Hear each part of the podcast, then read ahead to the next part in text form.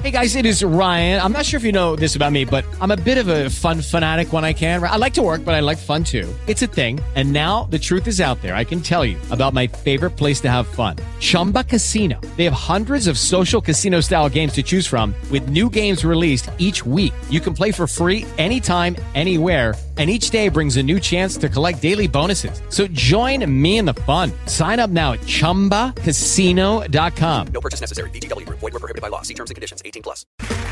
Okay, round two. Name something that's not boring. A laundry? Ooh, a book club. Computer solitaire, huh? Ah, oh, sorry. We were looking for Chumba Casino.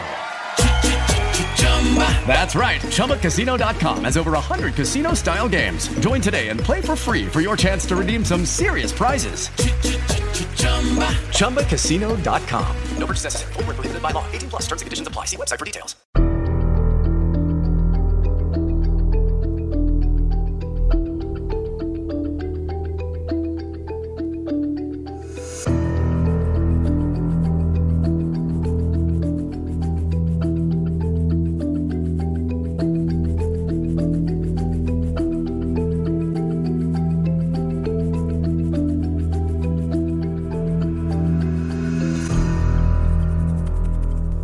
Everybody. Welcome back to Status Pending. This is the case overview series with Scott Fuller and Heather Wrights. Back with you for another case here this week. Heather, how are you? I am here. Thank you. Thank you. I rely on your emotive, positive energy, and I'm just absorbing all of the vitamin positive energy coming from Ohio right now. Oh, boy. For those who are new to the show, Heather lives in Ohio. I live in Minnesota, and we've been doing this show together for five years now in various forms. What we do right now for the last couple of years is alternate unsolved, unresolved, or cases that have lingering questions every other week. So as I present the case this week, Heather has not done the research with me, and vice versa.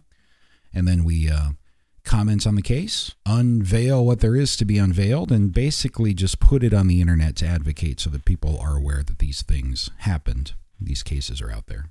That's about what we do, right? That was a really good summation, honestly. Good. Uh, with all that, any announcements? To, uh, I mean, we got the True Crime Podcast Festival in August.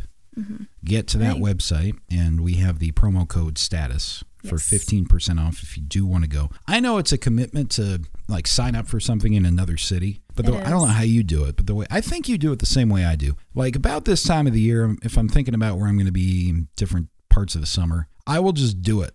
And then I have to. Then I'm yep. committed. I will just jump into the pool, sign up for everything. And it seemed like a couple of weeks ago that's what you were doing with a flurry of I'm going right now. They, they kind of made me decide you know, at the time that I did too, because there were different promotions and you had to have something submitted by a certain time. And I'm like, ah, I can't wait anymore. That's why I did it when I did it. But yeah, yeah. But um, at least one of us is going to be there, and that's in Austin, Texas, at the end of August, right? Twenty seventh, twenty fifth through the twenty seventh. Yes. There we go. True Crime Podcast Festival.com, and now they've expanded that to like ghost and paranormal. Yeah, the paranormal too. So there will be paranormal podcasts hosts there as well. Love it. Statuspendingpodcast.com is going to be up, and it's going to need some further tweaking, but we're just going to put it up there just to get that uh, welcome page gone, the coming soon page gone. So check that out by the time this episode hits your feed.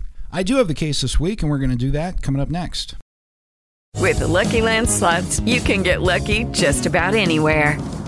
This is your captain speaking. Uh, we've got clear runway and the weather's fine, but we're just going to circle up here a while and uh, get lucky. No, no, nothing like that. It's just these cash prizes add up quick. So I suggest you sit back, keep your tray table upright, and start getting lucky. Play for free at LuckyLandSlots.com. Are you feeling lucky? No purchase necessary. Void where prohibited by law. 18 plus terms and conditions apply. See website for details. Are you a true crime advocate?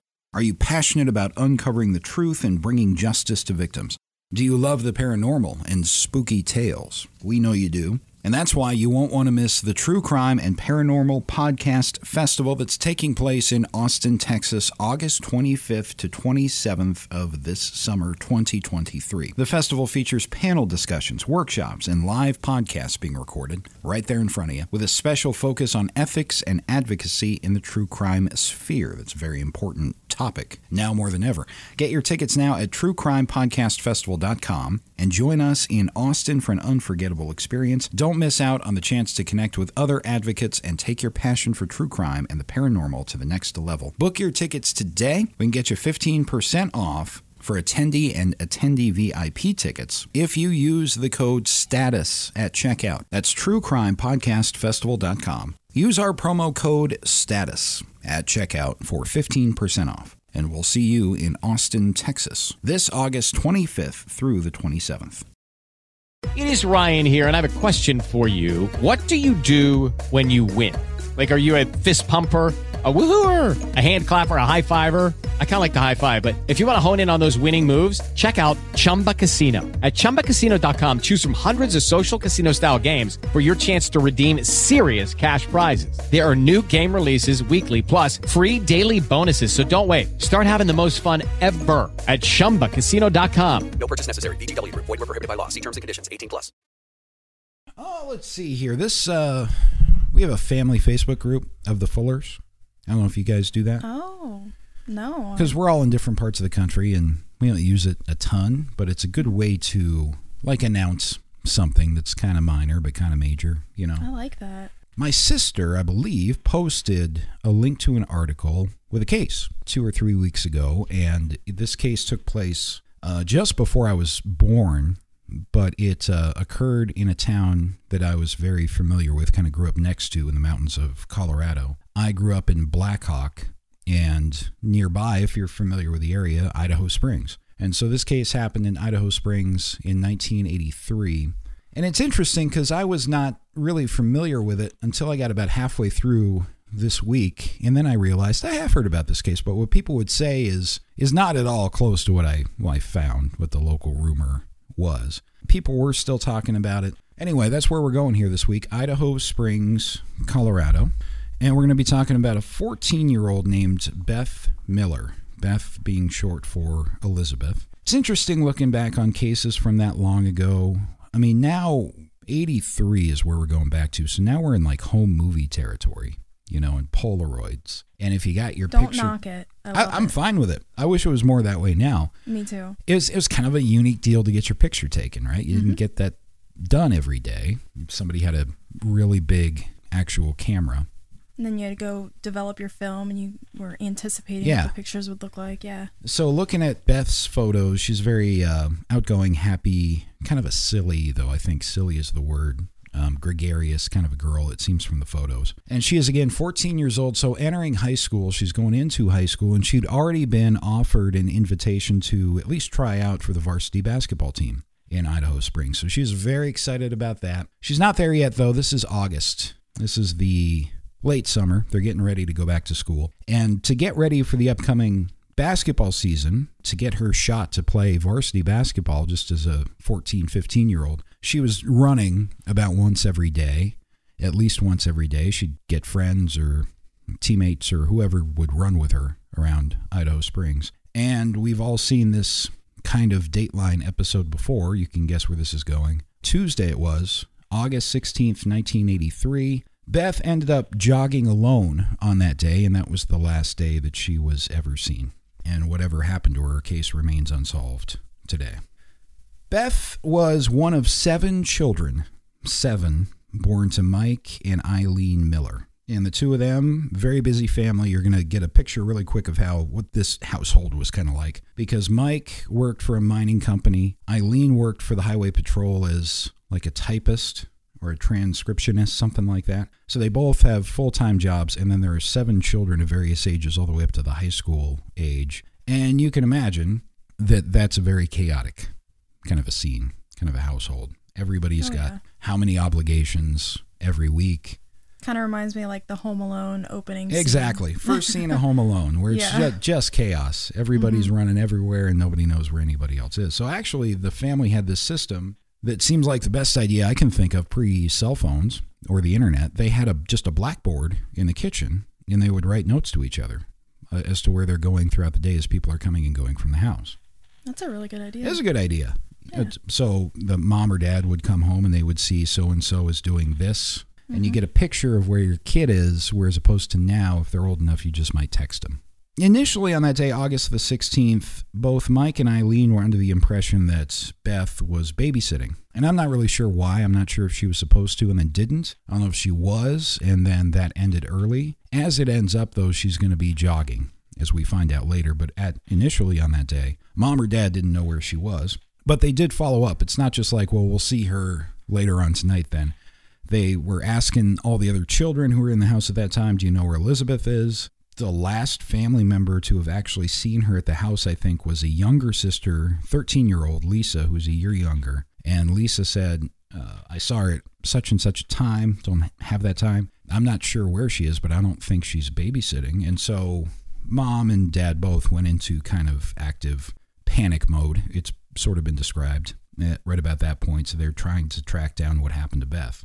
But all these years later now, this from 1983 all the way up to now, one of her sisters named Lynn has kind of taken up the mantle as advocating for her sister's case, and she's giving interviews recently. This is how I found this story. It turns out that this case kind of led Lynn to be a police officer, and not just a cop, but she, eight years after her sister went missing, Lynn went on to first join the Idaho Springs Police Department and then the Clear Creek County Sheriff's Department. And so a period of time after her sister's gone missing, as all the intervening stuff has happened that we're about to talk about, she's actually the lead investigator on her sister's case for a time.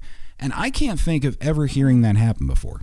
Yeah, I was just about to ask, isn't that like a huge conflict of interest? You would think it would be. By the time, though, Lynn had um, had acquired that position, it was already a cold case. Yeah, but I can see somebody going out there and investigating their own loved one's case, like kind of on their own, and getting a private investigator, things like that. From the department itself, from their standpoint, that just seems like it wouldn't be appropriate. I don't know if appropriate.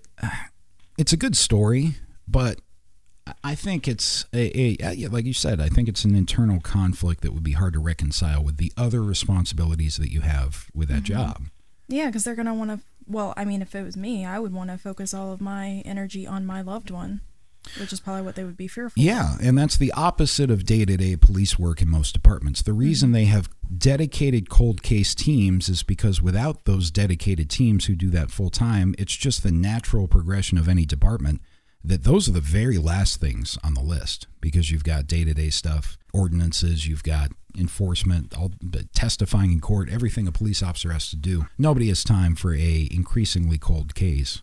So I'm not sure how I wouldn't recommend it, but I, I did note that I can't remember ever hearing a sibling, especially investigating their their sibling's disappearance directly. Lynn does come into a position to be the lead investigator at one point, and certainly directly involved in the official investigation into Beth's case. And she was kind of expecting when she got into that position that she would see all the files and that there was just something that for some reason hadn't been followed up on, or that there was some kind of answer that could be connected um, in inside the file if she just gave it enough time and enough energy. But what she actually found was much worse. Lynn now believes that the case was not investigated correctly, pretty much from the beginning, but especially as it went on through the initial months and years. And there is some corroboration for that claim. A, I'm reading from 9news.com here. A 2007 grand jury report about Beth's disappearance bolsters McLaughlin's claims. That's Lynn's last name now. It points to, quote, documents and statements that were lost or destroyed, and jurisdictional disputes that were at fault for slowing and eventually sabotaging the investigation. It sounds like a nightmare. Uh, four decades later, Lynn now says she continues to hope that Beth's remains will one day be found and prays that anyone with information about what happened to her little sister will come forward when they can. She says, quote, please, please don't take it to your grave. Don't take it with you, end quote. But there was that grand jury report, or if that leads them anywhere. So they basically, I think, called a bunch of witnesses to this grand jury as sort of an inquest, as opposed to um, a prosecutor's inquest, is supposed to, say, a prosecutor asking for confirmation that there's enough, at least uh, evidence to start thinking about an indictment, which is what it can be used for. But grand juries are also also investigative. And this investigative grand jury was asked, asked to look at the case, and those jurors said basically this case is FUBAR from the word go. And they make comments along the lines of, I don't think, you know, we don't think an indictment can be gotten at all because of how bad it is. So there's not a whole lot of specifics about what got screwed up or when or by who. Jurisdictional disputes and lost documents, lost statements. stuff like that, and then stating the investigation was sabotaged from the beginning, which is unfortunate. Lynn believes that this case would be solved had it been handled differently. We talk about that a lot too. That that hindsight, especially with things that we know now. But I, I can definitely see where she's coming from with this one. When it comes to criminal cases, what is the whole job of the police department? It's to gather evidence for a prosecution. Mm-hmm. If they don't do that, then you're not going to get a prosecution. I, I don't. I haven't seen the documents, so to speak, but I don't think she's far off, especially as we get further and further into what happened. So let's go back to August of 1983. Beth was abducted on that Tuesday, August 16th, and immediately the community and law enforcement and anybody in just a first responder capacity or any kind of capacity for searching not to mention Beth's friends and family and her mom and dad's friends and family. And they have hundreds of people that show up over the next few days. And they're working the Clear Creek County mountains. They have horseback, they have ATVs, they're on foot. Mountain rescue teams were brought in. Those are prominent in that part of Colorado. People go skiing in the backcountry or they go hiking and get lost. So these people um, were brought in to help with dogs, helicopters. Pretty extensive search from the sounds of it. And it lasted, I think the initial search lasted five, six days, the most of it. And then weeks and weeks later, people are still searching, just smaller on their own time. Nothing has ever been found from any of those searches. I mean, that's what they say. Searches like that will find stuff and a whole lot of stuff, but is it relevant to the case? And they didn't find anything that they think is is relevant.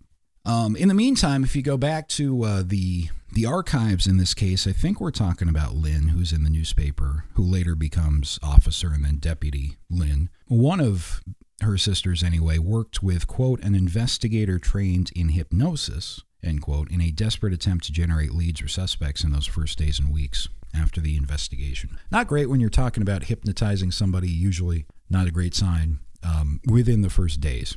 Um, but here's what they were getting at with that. It was a long shot, but somebody had reportedly seen Beth talking to a man in a small red pickup truck the weekend before her disappearance. This was a Tuesday. This would have been three, four days before. The truck supposedly had a white shell or topper and some kind of license plates that were dark blue and white or black and white. Um, I went, of course, back to find what all the state's license plates look like I in was just 1983. about to ask you. And I'm going to post all these. I, I got nine of them. Mm-hmm. Well, eight of them, and then Colorado's for comparison. But I'll post these to the website with this post. The license plate thing with the description of dark blue and white or black and white. It's not really clear if the lettering is white or black or vice versa. And there are, I mean, license plates in the 80s were kind of boring. Now they're sort of fancy and they have all these graphics and colors, and not back then.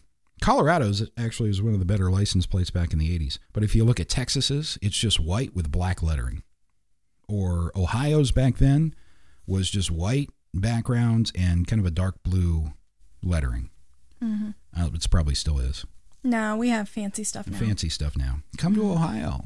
You won't suspect a thing. California's back then had dark, had kind of a almost a navy blue with yellow lettering, which might appear white in certain circumstances if you're not familiar with the license plate. So it was good to have a vehicle description, but at the end of the day, the topper is the most distinctive thing about it because the license plate description is pretty vague, and everybody has read small red pickup truck in the 80s and 90s. So that, but that was the description that they were working off of, and to the point where they're hypnotizing people who might have seen this this uh, truck. And I'm guessing they were trying to get like a number, a license plate number, out of whoever they were hypnotizing or something more specific. Um, this encounter, though, sometimes you might wonder, well, if it's one witness, did it really happen? And it's that hindsight that you just mentioned. But this, this I think we can put some stock in because several of her friends uh, reported this encounter, which means that she told several of her friends, or several of her friends may have been with her at the time, but they provide the police a first name for this guy in the truck a couple of days before is Claude, and they describe him as being in his early 30s with light brown or sandy colored collar length hair. That in the truck is what they have to go off of. Better than nothing, but not specific enough to even really know where to start, uh, aside from just asking around about trucks with toppers. So, one thing to know about Idaho Springs is it's on I 70 between Denver and the metro area there, and then the Continental Divide, and then on. uh, further west, and Idaho Springs is on the interstate, very close off the interstate. Like as you're driving on the interstate, you can look in people's houses pretty much. And it's a canyon that Clear Creek would have carved, you know, forever ago. It's a very tight canyon place, but the interstate runs through it, if you can imagine that. And so when we're talking about vehicles and license plates, we have to factor that this is an interstate situation, as comes up with a whole lot of our cases. Just the fact that an interstate goes through a place, especially directly through a place where a case happened, it's one factor that you kind of have to keep open, especially back in the 80s and 90s. Beth's parents right away said it's unlikely that she was abducted by a stranger. All of the children were taught since they were babies, mom said, to avoid strangers. Beth's parents did say that she might have, she would have fought off a stranger, or at least put up a fight and caused a commotion or a scene, but she may have gotten into a vehicle with somebody who she knew or she trusted or had reason to trust. The search area I'm going to put up on the website as well for this post, but you can see relative to Idaho Springs where the search area is, and you can't really, it's hard to tell from a two dimensional map, but this is pretty rugged terrain and it's hilly. There's canyons, there's creeks. Mount Evans is not too far away. So this is very granular, undulating uh, mountain terrain, even the interstate. Hard to explain if you've never driven I 70 what exactly that's like, but truckers can attest to that.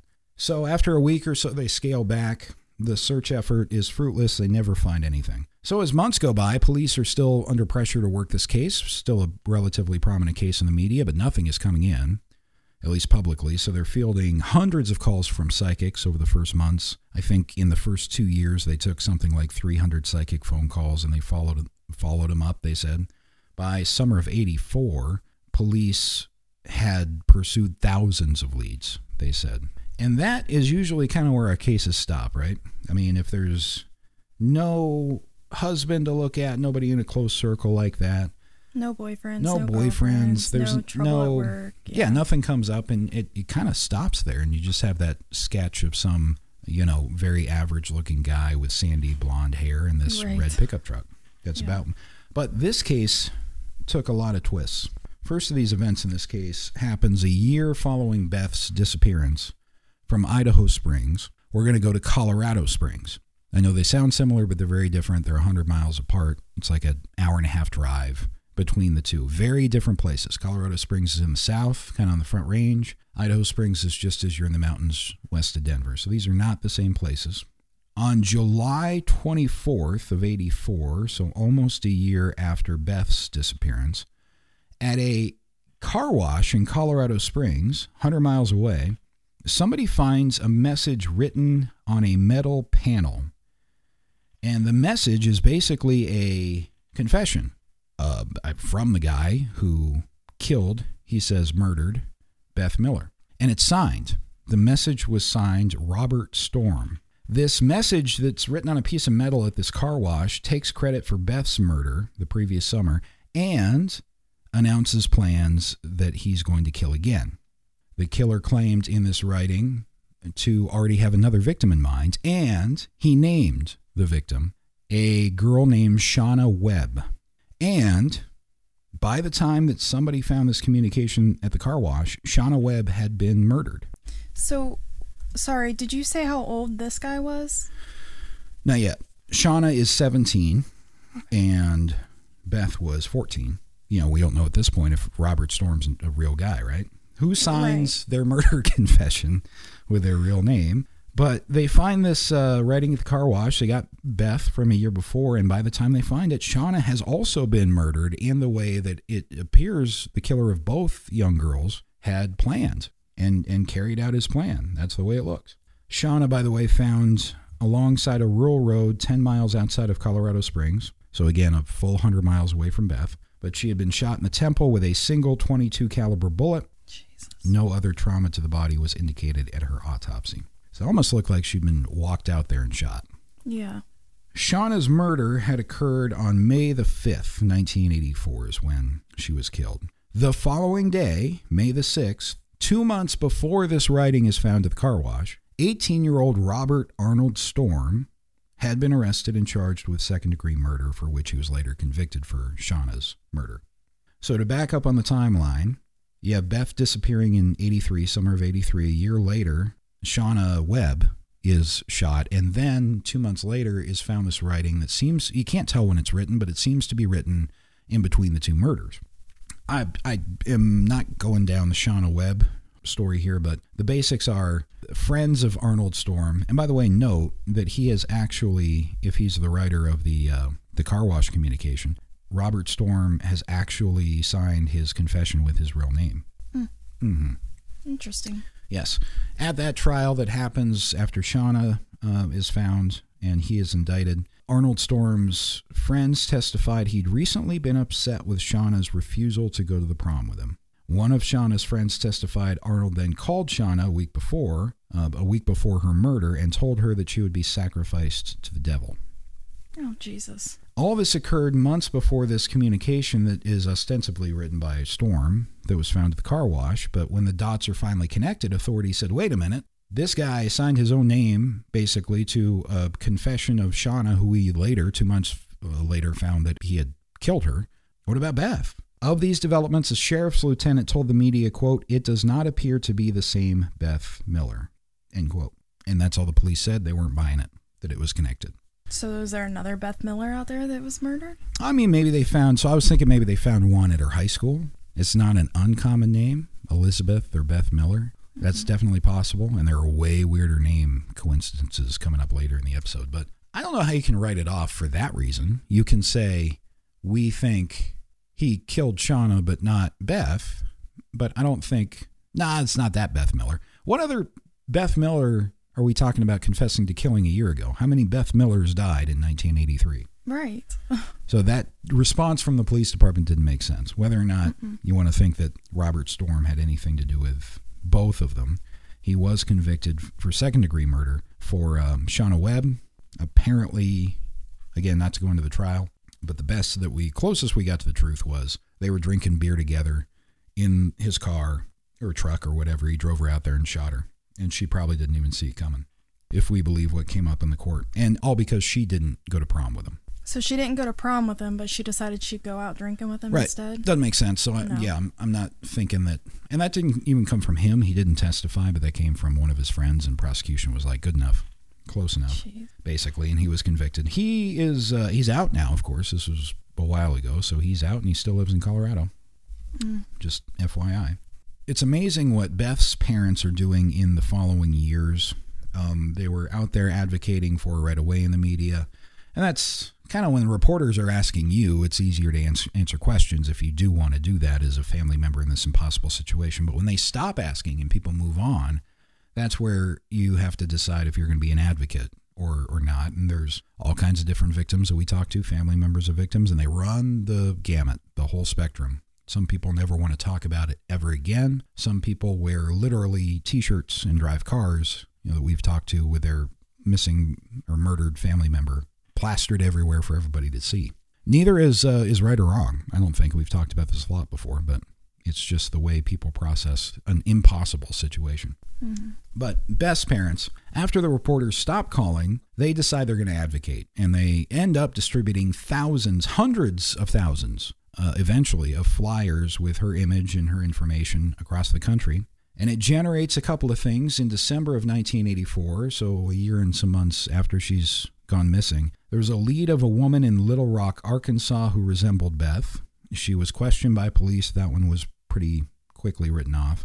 There was a similar sighting the following year. It's an interesting story, this one, because police in Florida come to believe that Beth Miller is there. And the reason they come to believe it is because somebody, I think, brought it to their attention that this looks like this missing girl from Colorado, and they they asked her about it, and she didn't want to acknowledge it, but then she kind of reluctantly said, "Yeah, that's me."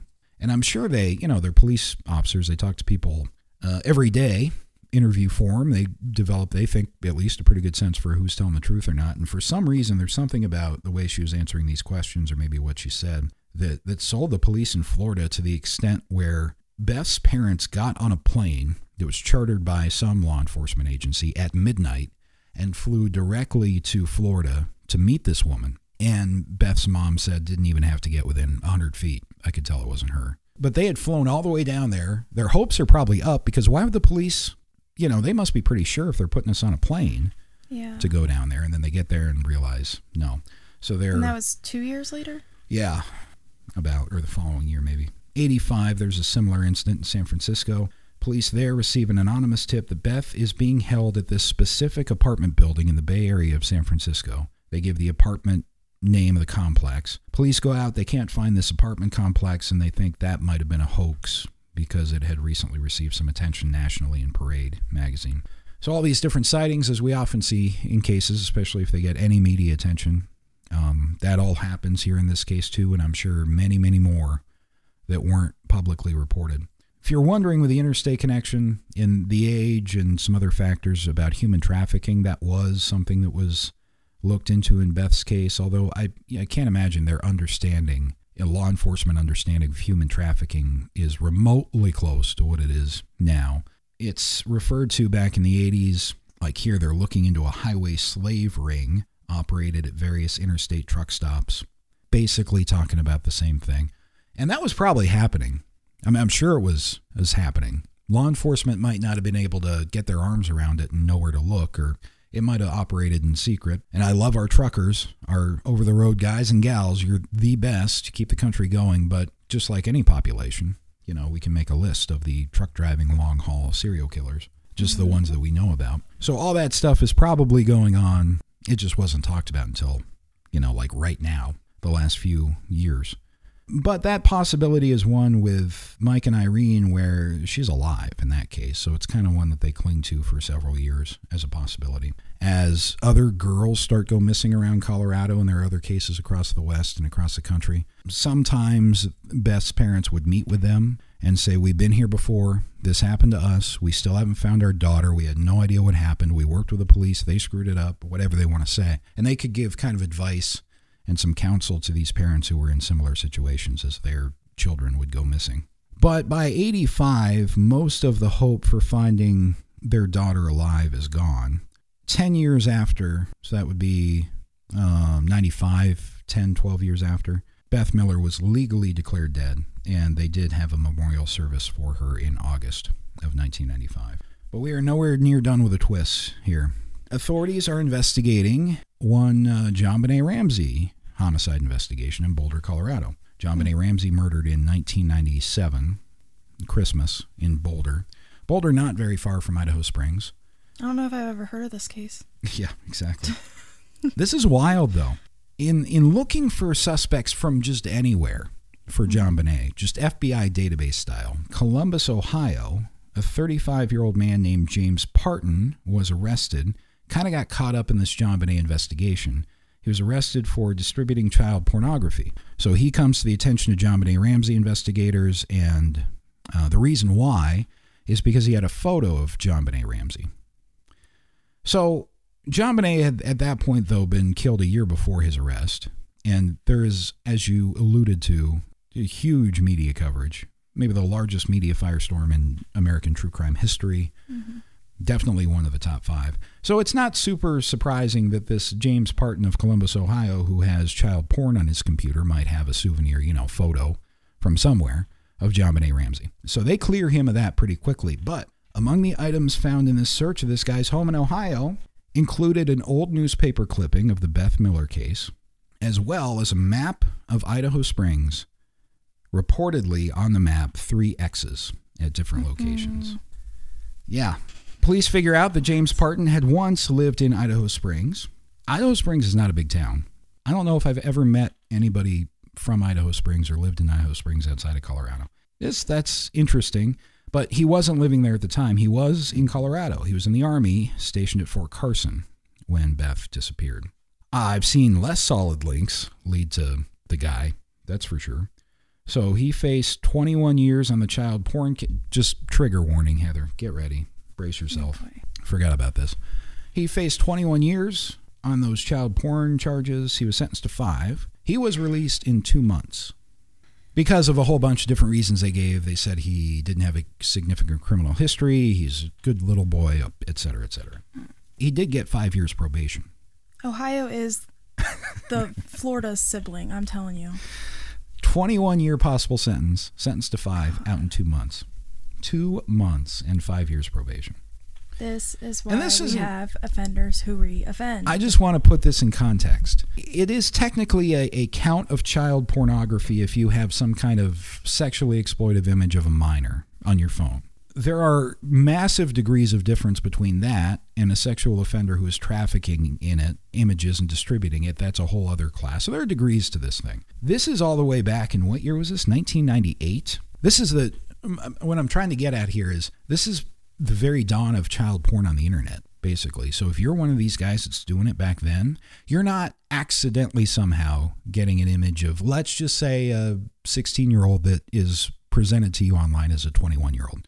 That's not what we're talking about. right. This guy is just the fact that he has porn on the internet at all in Right. 1997 He's seeking it out. is a red flag or should be a red flag. But this wasn't nobody cared. That the best way to say this is the fact that he tur- he served 2 months in, in prison for having I think it was like 60 or 80 of these images or whatever it was. But that shows where society was at when it comes to child porn in the 90s. And that's not totally unrelated from JonBenét Ramsey. I would posit, but that's a different that's a different episode. This is infuriating. so anyway, I'm like shaking. I'm well, sorry. all right. So he gets what's coming though. So he's released in two months. Yeah, here in t- 2004 he gets caught again, and he was Oh. sentenced at that point to a mandatory 10 years in prison because of a second offense. Was this in Ohio? Yeah. Did he serve in, Ohio? Ohio? Um, I think so. Because this name sounds really familiar. I think I. Well, and this might be why. So he's got this map with X marks the spot for for Beth's case, but he is also very interesting to police for Erica Baker, who is a nine year old who disappeared from Kettering, Ohio, walking her dog February seventh, nineteen ninety nine. Erica is never seen again. Case remains unsolved to this day. And at the time of Erica's disappearance, James Parton was living with his parents in Kettering, just a couple miles from where Erica disappeared walking her dog. So he is an interesting suspect, police have said, in the Colorado case that we're talking about this week, as well as Erica Baker from 99 in Ohio. All right, we digested all that. Let's get back to one final twist here. Lynn, Lynn McLaughlin. I have some questions for her, and I mean this literally directly to her if she ever hears this, and I'm going to ask the questions that I have for the rest of the episode. She is quoted at Fox News here earlier this year, I think, and I just want to read this article because this is where Lynn has some theories as to what happened. And she's done her research professionally, and I'm sure at an amateur level. Now she's retired as well. From Fox News, McLaughlin named two potential suspects in Miller's disappearance who were never charged Edward Apodaca, who is a former law enforcement officer, and his girlfriend, Viola Moya.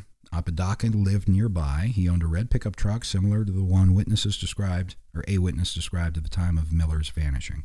So this is all coming from Lynn. We need to make that perfectly clear, but she's out there putting unindicted people's names in the press. Uh, Moya apparently gave a statement to an investigator in 1993 saying the two of them together had dismembered the 14 year old and buried her remains. So you do see, if that statement's correct and accurate, you see why Lynn is pretty interested in this. So McLaughlin at this point is a Clear Creek County Sheriff's investigator. She went to the alleged burial site with other investigators and they started to dig. They found a quote t shirt similar to the one that Beth was wearing at the time of her disappearance, end quote. So they went to the sheriff and they told him what she had found. And when she came back to the same scene, a large piece of equipment had been moved over the apparent burial site, obstructing McLaughlin's access to anything of potential importance in her sister's case. The man operating the equipment told her that he was, quote, taking orders from the sheriff, end quote. Uh, Lynn says, I can't remember if it was a bulldozer or a backhoe or what it was, but it was covering up everything and it completely, the trees, bushes, everything was gone from where we had marked and where the bloodhounds had alerted, she says. So she confronted the sheriff and she was told she would be charged with interfering with an investigation with trespass and a list of charges if she ever went back to that site again. That was the end. She never went back.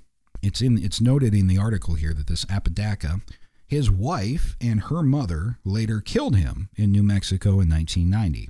Moya had grown old and was considered too incapacitated to be questioned or charged, according to McLaughlin. And she says, I know whoever did it, they are still facing their best judgment time when they die.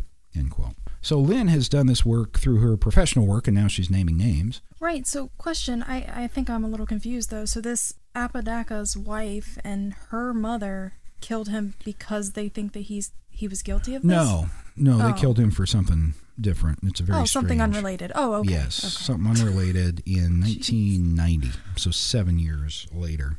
Oh my god. Is I tried to get to the bottom of this Apodaca, and I wish I'd never seen his name. Edward, there is an Edward L. Apodaca Sr., who was shot and killed by his mother in law and probably his wife, possibly. He was shot and killed on April 17th, 1990. He was 52 and 83 at the time of Beth's disappearance. Seven years later, mother in law is tried and convicted, by the way. She received life in prison. So that's Edward L. Apodaca Sr. He's described in his obituary as a lifelong resident of Albuquerque, New Mexico. I can't ever put him in Colorado, which doesn't necessarily mean he wasn't there. However, Edward L. Apodaca Jr., same first name, same last name, obviously, same middle name, or at least the same middle initial. He is known to have lived in Colorado. He lived in Pueblo as of 1990. He would have been 27 years old in 1983, if I have even this right so far.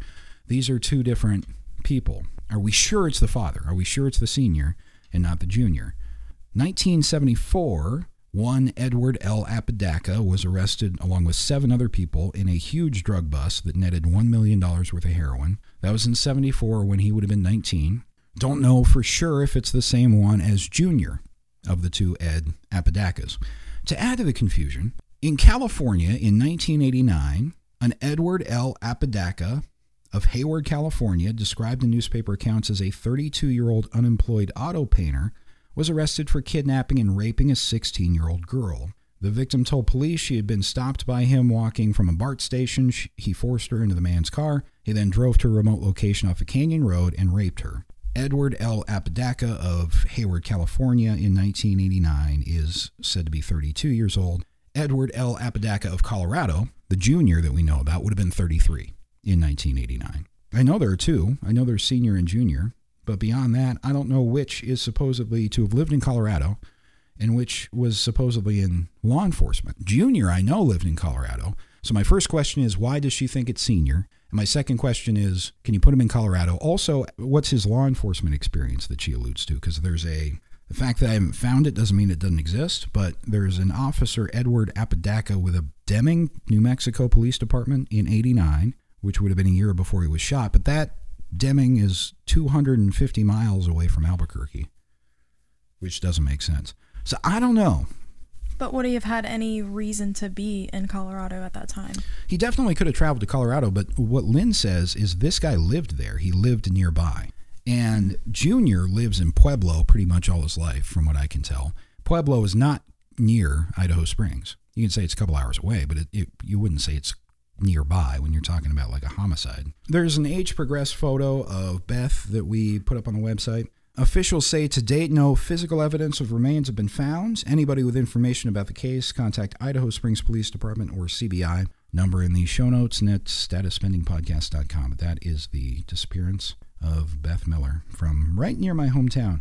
So the, the rumor growing up, no, the rumor, what my dad told me, I guess, was, oh yeah, some uh, girl got eaten by a mountain lion out there. That was his Oh my god. theory as to what happened. But no, that is not what happened. No. That much I can tell you. Let's take it one by one. Anything you, can add on to, but in terms of like the theories and the the twists, this car wash thing. What do you make yeah, out I of that? don't I don't understand the car wash connection at all. Like the person who wrote that note, did that person work at the car wash? We don't know who wrote it, but it's signed with this guy. Um, right. Yeah, and then Shauna is Shauna Webb is named first and last name in this writing or etching or whatever it is, and she ends up dead by the time it's found. And we think that it was written in between the two girls, but we don't know for sure. There's no way to know when it was was written. Because what if it was written after Shauna Webb died and somebody was just trying to nail this guy Yeah, for both? I think that's of thing? possible. I think that's possible. So either That's kind of what my thought was well, the it, entire time. it but- could be him. You can get a picture for him with his goofy kind of mental role playing games when he's talking about sacrificing people to Satan. This is right, you know, satanic panic time too. Right. So he watched an that. episode of Maury and decided he was going to go write that. I think he definitely could have written it, but if he wrote it, why would he include her name in there? Yeah. Deflection's my favorite, though. That's my favorite theory. If you're Beth's abductor and killer, you just simply confess to both under his name. and wait for somebody to find it. I, I don't think that's what happened necessarily, but. And then there are the uh, the various sightings, of course, which leads me to the usual. Uh, you know, is there a chance she's still alive out there? Well, and the sightings is, you know, that's always something that catches my attention because I feel like some people are really trying to honestly do the right thing and maybe they think, okay, see something, say something. Hey, if you never mention it, you never know. You know, some people may just have that image of a missing person in their mind and see someone and they're like, well, can't hurt just to report it. I saw somebody who looked like them. Can't be sure until we Yeah. look, look into it. So Yeah. I like that people are reporting it, but then sometimes I do feel like people just take advantage and use well, whatever this woman in. Florida was doing, she's the one that confessed to being her. That's, Yeah, That's, evil. weird. Because then mom and dad are going to get on the plane and come down. so- Yeah, that's really weird. That's why I asked you when that was. If it was a couple years or Yeah, if it it was, was like a it was decade right later. after. It was like a year or two later. That's just insane to It me. is. And this person, obviously, whoever it was, would have been 14 or 15, or Right. appeared to be 14 or 15. That James Parton thing out by you, Yeah. super interesting. And this guy, they're thinking he's he's a serial killer, basically. They're thinking it's legit possible, the case in both Colorado and then the one out in uh, the nine year old in Ohio, too. That's just insane. And that that Kettering place that is very close to me. That's like uh 40 minutes from me. Well, what are you doing with the JonBenét picture? I get because it's all over the newspaper, and you're clearly disturbed when it comes to girls who look like that or whatever's going on in your Young brain. children, yeah. I don't, I don't think it's impossible. A guy like that clips a picture of her out of a, a People magazine, and so they wrote him off for JonBenét right away. But wait, you've got a map of Yeah. Idaho Springs and a newspaper clipping, and then three X's. Yeah, that's weird. Yeah, that's beyond weird. You you go check it out at that point. And Yeah, I and they assume they, did did. I assume they did. Oh. I think they probably. God, I hope they did. I would hope they did. Because you literally have a map. With You have the map. Right. There's also um, the if you go to the Charley three. Project for this case, there there was somebody found at some point some uh, artifacts or bones along I-72 somewhere, and so that could be possible. Hmm. well, I mean, we talk about that all the time too. That could be a number of victims. on the one hand, the fact that he's got this photo of JonBenét, so he's kind of a collector of stuff like this. You know, does he go as far as wonder if he's innocent and doesn't have anything to do with it? Does he read the newspaper article, get super curious, and say, "Here's where I would do it"? Hmm. We've seen that in some of our cases, though. We have we have like with the apartment number yes, or whatever. yes, that's what I Mm-hmm. was thinking of. But you definitely go check it out. And then they wanted to talk to him, but he doesn't have to talk to them, and he's already out after two months back then, and then goes back for ten years after that. And then they finally have some leverage over him, but it was too bad because it got washed away as a JonBenét lead in the press. You know, imagine being Beth's parents. Like, The guy has X's on a map of Idaho Springs. We're pretty interested. Yeah, and I mean, like you said, Idaho Springs isn't that huge of a place. Like, so if somebody has three X's on a map for that place, Yeah. And then Lynn developing her own theory, and I mean she's out there naming names, which I don't, I don't do, but um, she has. And then I, I just to be fair, the people that she named are dead already, right? uh, no, the son's still alive. I'll bet. So you have Apodaca Senior, who was murdered, and you have Apodaca Junior, who has lived in Colorado his whole life. Well, and if she she was a deputy or whatever, she has access to certain things. She may She does. She does, lived. but I have informed investigators of things like this before that have either been missed or mistaken, Mm. and they have the same middle initial. They have they have a senior and a junior. They're very confusing. oh man, Fifty. I don't know. I mean, unless Beth knew him, he would have been 52 at the time of the disappearance. It's getting on the higher end of age when we talk about predation of a 14 year old. Definitely possible, but Well, and I have a question too. So you said that uh, witnesses, whether it was a witness or a couple witnesses, her friends, whoever, said that uh, the the guy in the truck pulled up and talked to her, and she kind of brushed him off. But then, no, I didn't say that. There's no comments about how he was acting or what he was doing or how she was acting or what she was doing. He was in the truck and he was talking to her three or four days before with a oh, okay. So there a was no follow up with it until she went missing. Right. It's not Okay. it's not anything that you're going to call anybody about. But then when she goes missing, it's like who was that guy in the truck? Oh, okay. I thought for some reason I misinterpreted that. I thought like she was talking to him, she blew him off, No, and then nobody like said anything until she went missing. And they're like, "Well, there was this one weird guy." Nothing like that that I know Gotcha. about. But either her friends were around her or for some reason it was remarkable enough where she told them about Okay, the gotcha. conversation. I mean, I know at that time too, it was very common for kids and teens to walk everywhere they went. So aside from her running and getting ready for this basketball thing or whatever, she probably walked to and from school, to and from her friends' houses. So it was just normal.